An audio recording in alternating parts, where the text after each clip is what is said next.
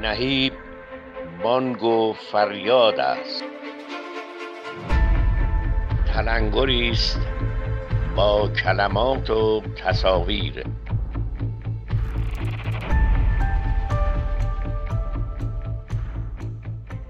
آن لحظه جنون آمیز نگاهی به زایش داستان در ادبیات دراماتیک. بیایید برای چند لحظه به آنی که در خلق اسطوره انکیدو در منظومه گیلگمش آمده است نگاهی کنیم. و انکیدوی پهلوان را در پهندشت بیافرید. آفرینه ای از خاموشی شبانه پاره ای از نینورته سراپا فرو پوشیده به موی. او به موی آنچنان است که زنی. خرمن مویش زورمند چنان چون سنبله ها گندم می‌روید.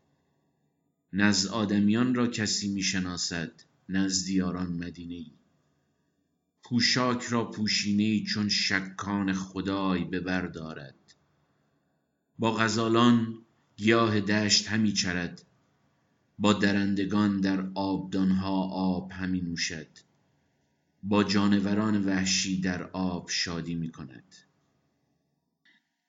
لحظه جنونآمیز پدیدآوری از زایش نخستین قصه ها و اسطوره ها یا حتی از خلق نخستین موجودات محل تضارب آراست احتمالا این پدیدار اعجاب آور نه تنها به کسرت تمام خالقها که حتی به تعدد تمامی مخلوقات آنهاست چه اگر در نگاه فرویدی آن را زاده آزادسازی خواسته ها و تمایلات واپس زده انسانی بدانیم چون که مانند اسپنسر و کانت و شیلر آن را محصول نوعی بازی برای دفع نیروهای زائد و متراکم بدانیم. با این همه در این مهم رازآلود تعابیری چون الهام استدراک جوشش جادو یا تولد به احتمال زیاد محصول نگاه انحصار طلبانه پدیدآورانی است که چندان به کشف و شهود راستینی که در زمانی بیشک طولانی در وجودشان رخنه کرده و پا گرفته نگاهی فرازمینی و علویت گونه داشتند چرا که بیگمان زایش تنها یک تعریف می‌تواند داشته باشد. عملی طولانی و دردناک در بستری کاملا فیزیکی از بردارهای مکانی و زمانی. درک لحظه پدیدآوری چنین انکیدویی در یک بازنمایی نامشروط به ظاهر آنی شگفتآور شکوهمند و بدوی می نماید افسانه چشم فرو میبندد و وقتی باز میگشاید قولی زیبا در کرانه زاده می شود اما فهم خلقت این قول عظیم و جسته با آن خرمن بلند موی و حیوان وارگی هیجان انگیزش در آن پهندش چیزی جز کشف ذات زمانی و مکانی پدیدآورانش و زیستی که در آن به ادراک رسیدهاند نیست. این یعنی می‌توان از چیزی حرف زد که مهمترین لحظه حیات یک پدیدآور است لحظه خلق. از آنجایی که سویه این یادداشت را لحظه پدیدآوری در ادبیات دراماتیک شکل می‌دهد اگر بنمایه محصولی که در شرف وقوع است را در اثر نمایشی پیرنگ بدانیم می‌توان ادعا کرد شاید از این دست با متفاوت ترین عمل زایش در بین تمامی هنرها روبرویم. ما اینجا از جرقه اولیه یا از آن آن جادویی حرف نمی‌زنیم. چرا که در این صورت با موجودی ناهمگون روبرو خواهیم بود که کمترین شباهت را به اندامواره نهایی خواهد داشت. پس اینجا آن چیزی که بدعت اولیه در اثر هنری مانند پرتوی نوری از دریچه جادویی ذهن نقاش یا دیدن پیکره الهام بخش در یک منظومه اساتیری برای هنرمند مجسم ساز تعریف می شود نیست. اینکه پشت میز کار نشسته باشیم و نور اعجاز ملکوتی از سقف بر سرمان بتابد تقریبا امکان ناپذیر است. معجزه در کار نیست. همه چیز نه از یک جوشش ناگهانی یا تراوش زیبا شناسانه آسمانی که تو را در بستری سیال قرار می دهد که برعکس از برساختی به شدت طولانی عذاب آور نومیدانه و ناشناخته حکایت دارد که می‌تواند آن لحظه نخست به یک سر جنگ را برای نمایشنامه نویس مغلوبه کند.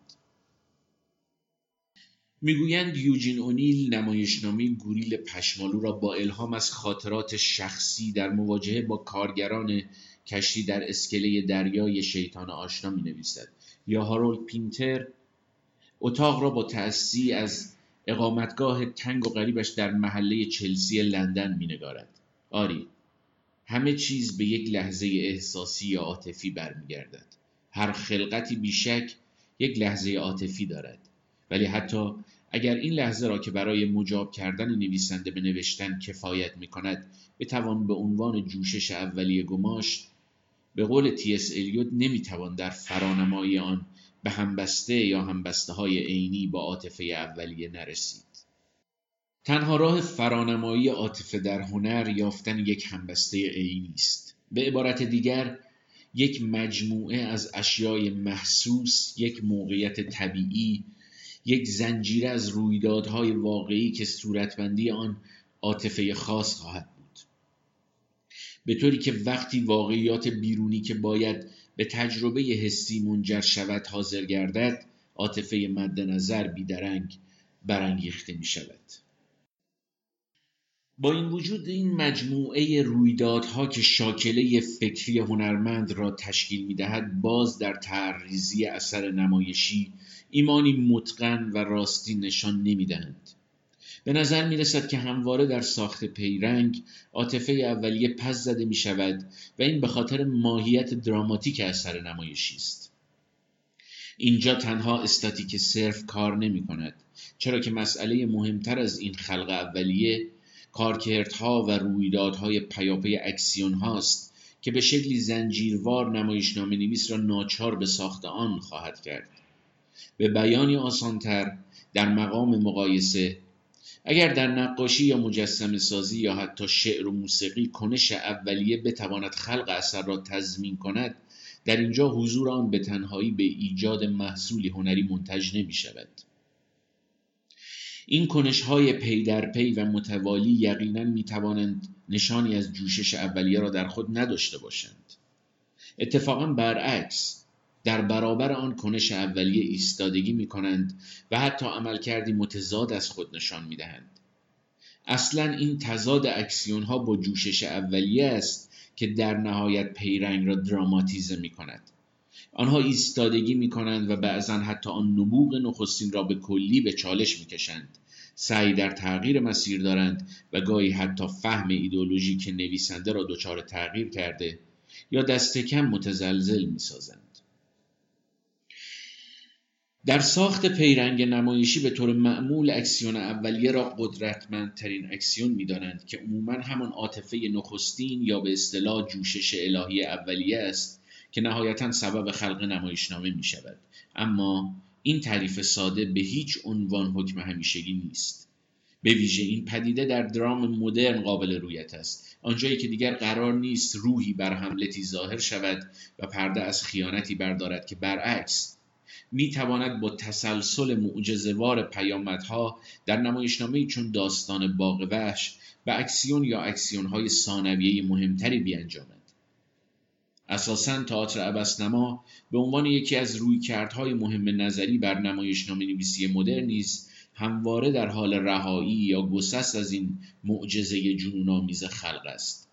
در ذاتش آن جوشش شیرین یا آن لحظه شگرف دچار معنا باختگی می شود و ناچارن خود از این لحظه نیز تقدس زدایی می کند یا آن را به برساختی فاقد معنا مبدل می کند. از همین روز که ذات مسئله پیدایش اثر هنری در هنرهای چند وجهی چون تئاتر و سینما سویهی متفاوت و گاهن برساختی به خود می‌گیرد نکته مهم اما اینجاست. پس آن لحظه شورانگیز کجاست؟ کجاست که ملال و زوال از نگاه هنرمند درام رخت میبندد و او را دچار لذت شگفتآور خلق یا وادار به آن می‌کند؟ تعریف موتیفوار سوژه به طور یقین همون جرقه یا عاطفه محرک است که نویسنده را به سمت نوشتن میکشاند. همان چیزی که آن را به اصطلاح تر یا پلات یا بدنی اصلی درام فارغ از تعریف خورده روایت ها مینامیم. چیزی معادل همان نبوغ اولیه زاینده در همه هنرها یا همان جوشش معجزهواری که می‌تواند هنر بزاید. اما این وضعیت طلایی در کسری از ثانیه جایش را به چیز رنجاوری می‌دهد که ادبیات دراماتیک همواره ناچار به آن است. این وضعیت صرفا یک حمله عاطفی یا یک نشانه می‌تواند باشد شبیه اینکه به خودت بگویی امروز به سفر می‌روم.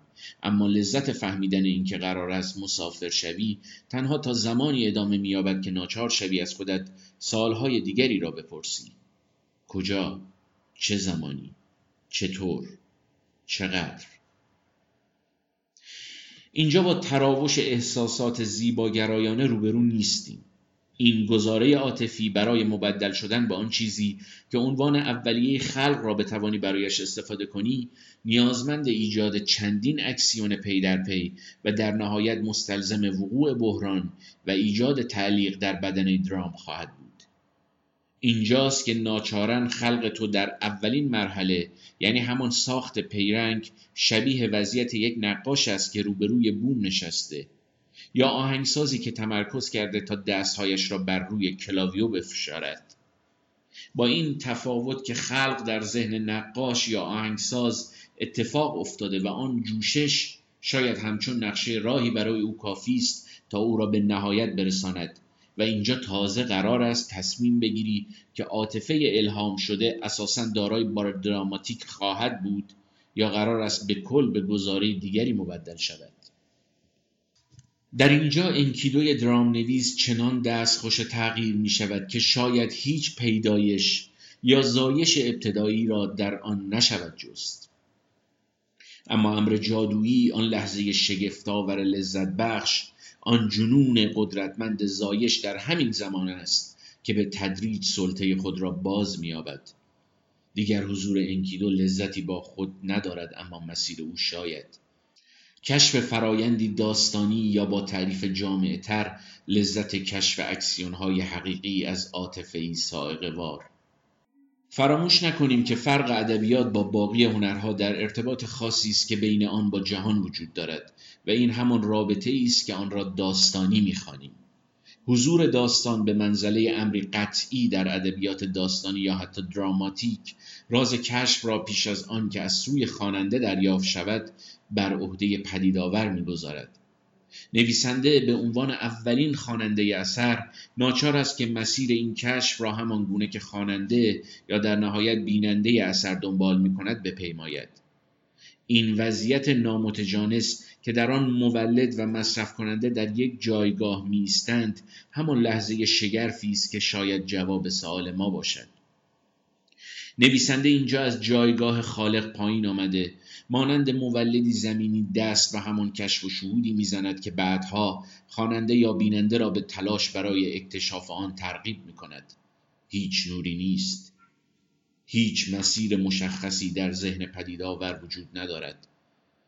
دالانی نهتو و هزار بند که سفر نویسنده را هم پای وقایع و لذت گذار از جاده های آن را در کنار ترس از ناشناختگی راه ناهموارش قامت میبندد و هر قدم جلوتر احساس رها شدگی را به پدید آورنده میبخشد.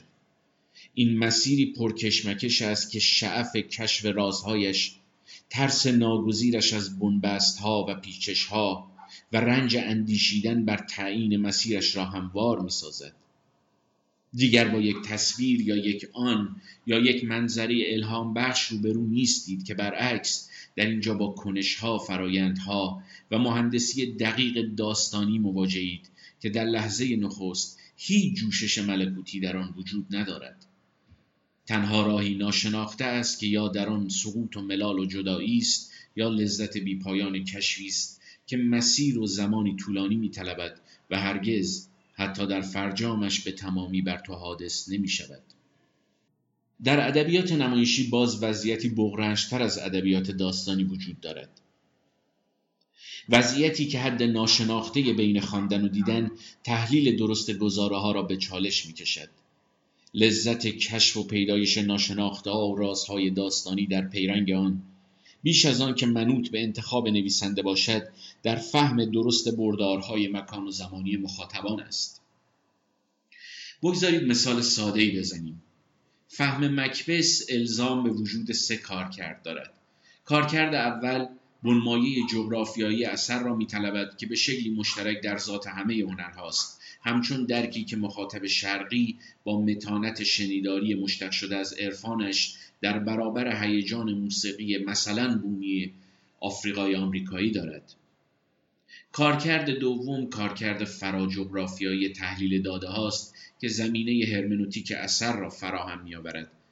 اما در ادبیات نمایشی کارکرد سومی که علاوه بر وضعیت زبان نیاز به تحلیل پیدا می کند فهم دراماتیک اثر است.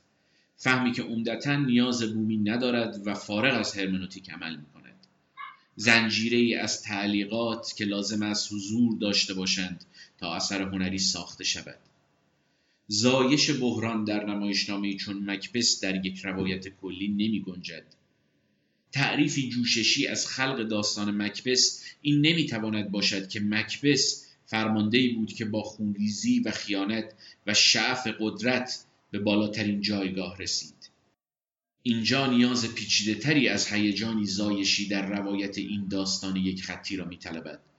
این الهام جادویی احتمالا در ذهن شکسپیر از واقعی تاریخی در اسکاتلند می‌توانست به یک تابلوی شکوهمند یا یک مجسمه برجسته ختم شود.